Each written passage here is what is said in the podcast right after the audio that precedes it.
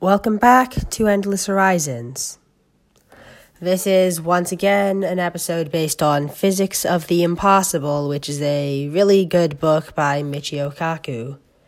Once again, author, spelling, and book title will be in the podcast episode description.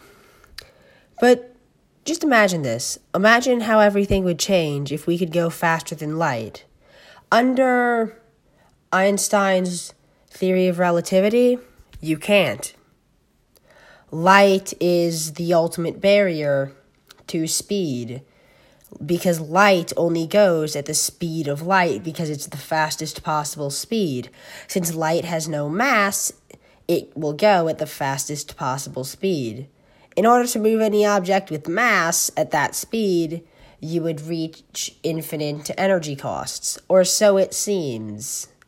However, there is a concept known as the Alcubierre drive that could change all of that. The Alcubierre drive is actually inspired by Star Trek. It's inspired by the warp drive because that's pretty much what it is. How it would work is it would use negative energy, which does exist, but in minute quantities it's nearly immeasurable with our current methods of producing it. We could bend space in a way that would allow this. How it would work is it would. the ship itself would not move.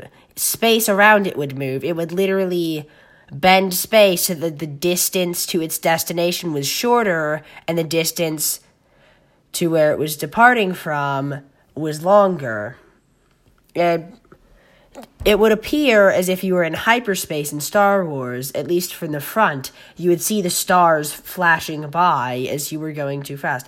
But if you turned around, you would see nothing but darkness because the light could not catch up to you. That would be kind of terrifying to just stare into endless darkness. However, there are a few catches. It wouldn't be a spaceship in the traditional sense of being able to determine its own trajectory. It would actually work more like a train with a set track.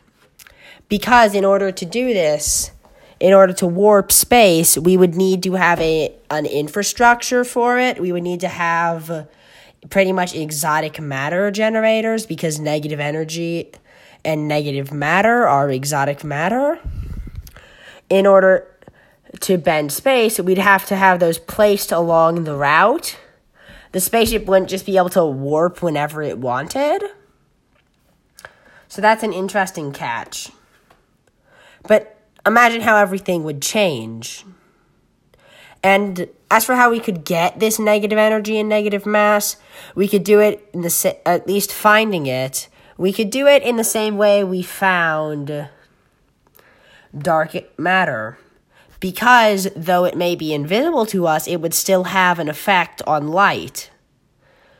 Dark matter would still bend light as if light was passing through glass.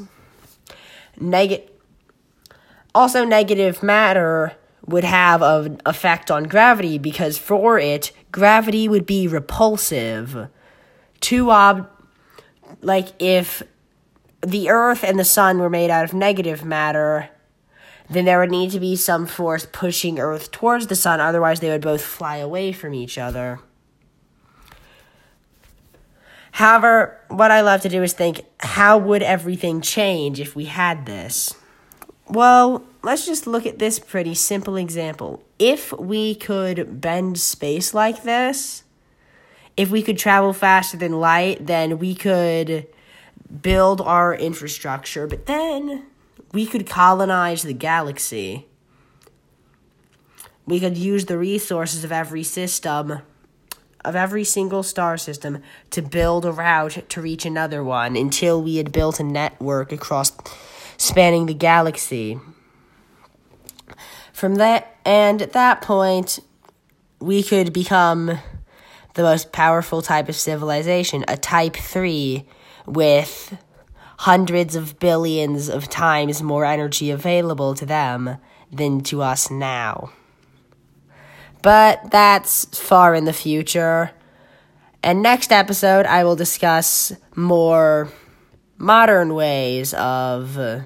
By modern, what I mean is current ways that we could at least seem to travel faster than light. Well, that's it. Once again, the book is Physics of the Impossible by Michio Kaku.